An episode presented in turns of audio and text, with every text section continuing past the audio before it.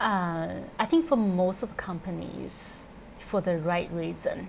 For some companies, the purpose, the initial, you know, the, the reason were not right, but uh, the result may be right.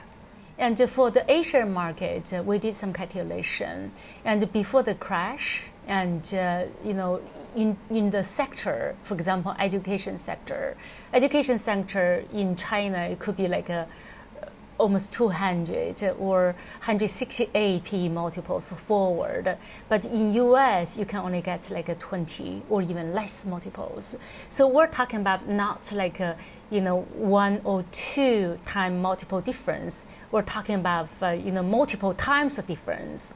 So uh, you know because of the multiple difference, so a lot of people say, okay, I want to come back, grab the you know multiple. However, the market crash right?